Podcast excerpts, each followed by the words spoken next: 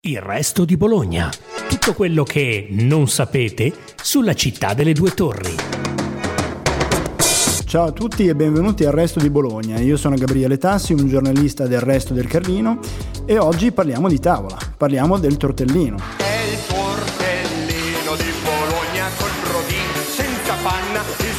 Segreto della mamma da leccar le dita. Quanti ce ne stanno in un cucchiaio? Sono nati a Bologna o da qualche altra parte? Il ripieno si fa cotto o crudo? Qui sta il problema. La strada che porta i tortellini, che sotto le torri sono rigorosamente in brodo, è lastricata di leggende. Sì, perché come per ogni ricetta classica, famiglia che vai, versione che trovi.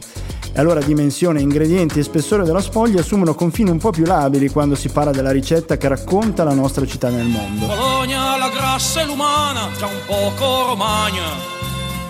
Per il ripieno c'è qualcuno che rappresenta un po' la Cassazione, la Camera di Commercio. Il Palazzo della Mercanzia infatti da qualche tempo è stato eletto custode della cucina.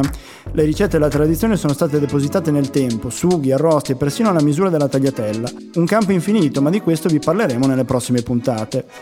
Sì, perché oggi il protagonista è proprio il tortellino. Una Polaroid, un ricordo, una foto in bianco e nero negli album un po' di tutti. I bimbi in piedi di fianco al tagliere con le manine piccole che chiudono quei quadrati perfetti di spoglia per creare delle piccole meraviglie. Un'arte delle massaie tramandata dalle più moderne spogline, quasi una razza in via di estinzione. E poi la leggenda, si dice che il tortellino abbia origini divine,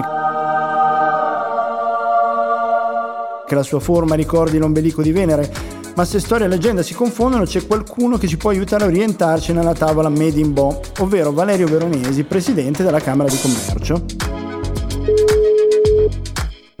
Sì, Presidente, buongiorno e benvenuto al resto di Bologna. Buongiorno. buongiorno a voi, buongiorno a lei, dottor Tassi. Grazie per essere nostro ospite. Come già sa, il tema di oggi è il tortellino, i tortellini.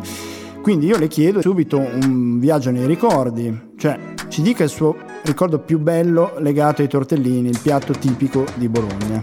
Guardi, in- in- intanto, intanto, ripeto, parlare di tortellini con un bolognese è qualcosa che, che- è veramente un invito a nozze.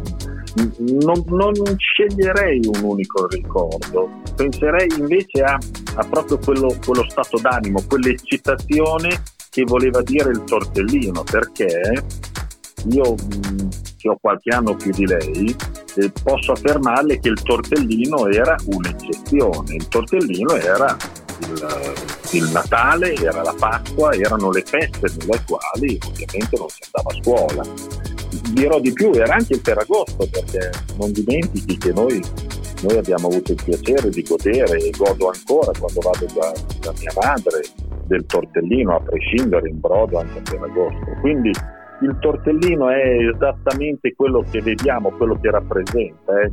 È un anello che racchiude tante bontà, è un anello che, che racchiude la nostra bolognesità, il nostro, il nostro saper stare assieme. Ecco, io più che altro ricordo veramente questo, questo, questo grande piacere perché sapevo cosa c'era dopo il tortellino. che si deve mangiare alle 11, prima che il sole ti brucia la testa, e alle 4 della sera. Beh, ecco, insomma, diciamo che è, è per tutti quanti un piatto delle feste.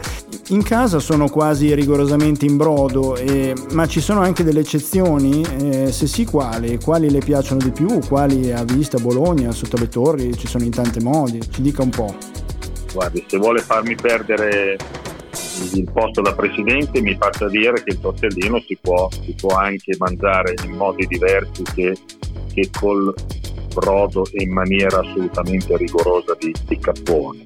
Ma mi permetto di dire a microfoni spenti che i miei bimbi diventano matti ovviamente per i tortellini alla panna, io come loro e, e in ogni caso il tortellino poi è stato declinato in tanti modi, è stato fatto con ripieni diversi, gli chef se ne sono appropriati, hanno fatto delle cose meravigliose sulle quali noi non possiamo che essere contenti perché mh, di fianco a questa, a questa icona bolognese, la sperimentazione è poi qualcosa che fa parte del nostro DNA, è qualcosa che noi non possiamo dimenticare. Quella, quella sperimentazione, per esempio, che, che- che fa dire che il nostro tortellino è stato, è stato inventato in maniera industriale da, da un bolognese che a inizio secolo, nel 1906, ha iniziato a confezionarlo e da qua ha permesso al tortellino di attraversare le mura e di farsi conoscere da tutte le parti.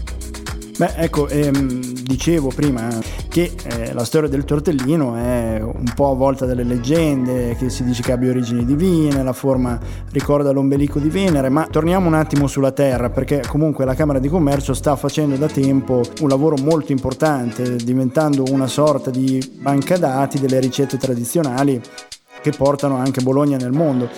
Qual è la missione della Camera di Commercio? Quando è iniziato questo lavoro? Perché è stato fatto? Allora, intanto dobbiamo ringraziare l'Accademia Italiana della Cucina, la sezione bolognese, che nel 72, quindi più di 50 anni fa, decise di dare immortalità alla, alla gastronomia bolognese tipica che eh, era un patrimonio per noi assolutamente consueto, ma ma che aveva avuto un successo incredibile per tutti gli ospiti, visitatori che, che Bologna ha attratto con l'università e prima e poi con le sue, con le sue imprese favolose. E, mh, mm, noi semplicemente eh, prendiamo le ricette della tradizione in Camera di Commercio e tramite un notaio depositiamo quello che potrebbe essere un capitolato di uso. Noi tecnicamente diamo le ricette esatte che ci ha fornito ovviamente l'Accademia Italiana della Cucina e le conserviamo tra di noi. È, è un modo di, di, di coltivare quegli usi, quelle consuetudini che a, a, noi paiono scontate, ma che realmente scontate non erano, perché ogni famiglia poi aveva modo di interpretare il tortellino come voleva e il tortellino o anche altre o anche altre ricette a partire dal ragù, dalla tagliatella e quant'altro. Ecco, noi abbiamo fatto in modo che non si perdesse il, il, il pensiero originale e abbiamo depositato da noi diverse ricette ben custodite gelosamente.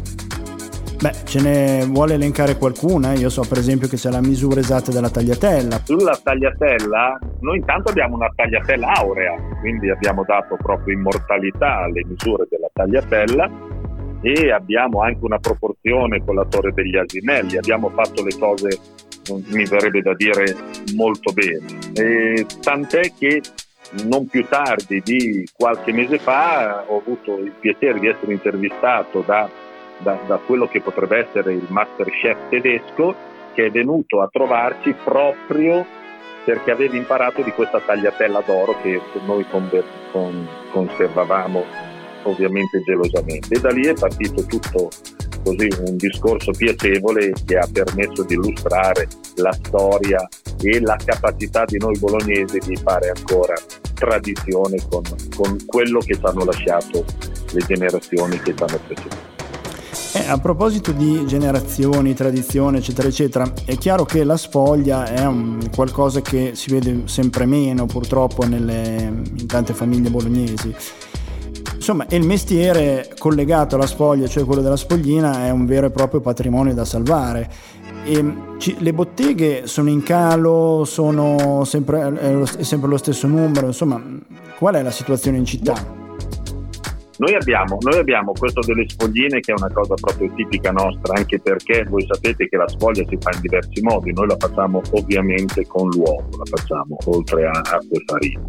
E noi abbiamo circa 140 eh, spogline e sono in leggerissimo aumento, il che vuol dire che il, il bolognese non, non, se la fa mancare, eh, è qualcosa che rimane in termini stabili. Tenga presente che spogline stabili vuol dire che eh, anche loro hanno, hanno, saputo adeguarsi ai tempi e hanno, e hanno imparato all'interno della manualità a dare un prodotto sempre di altissima qualità. Quindi è una garanzia che anche se le nostre nonne o le nostre mamme non, non avranno più voglia di farsi il tortellino, la tagliatella a Bologna si mangerà sempre un ottimo primo piatto.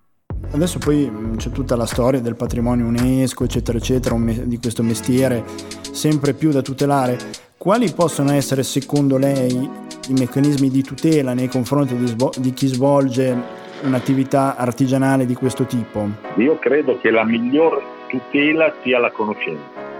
Quindi è, è sufficiente fare quello che fece Zamboni nel 1906 per portare fuori il tortellino, noi la stessa cosa dovremmo farlo con le spogline perché le nostre spogline, ripeto, fanno un tipo di sfoglia che anche quello è, è, è bolognese.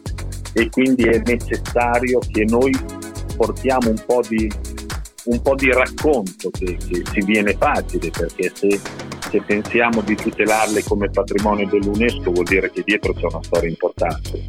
Dobbiamo semplicemente fare questo racconto in maniera forte e vedrà che le spogline eh, da 140 in fretta diventeranno molto più bellissimo. Quindi raccontare la cucina bolognese gridandola quasi per, per salvarla e per portarla nel futuro.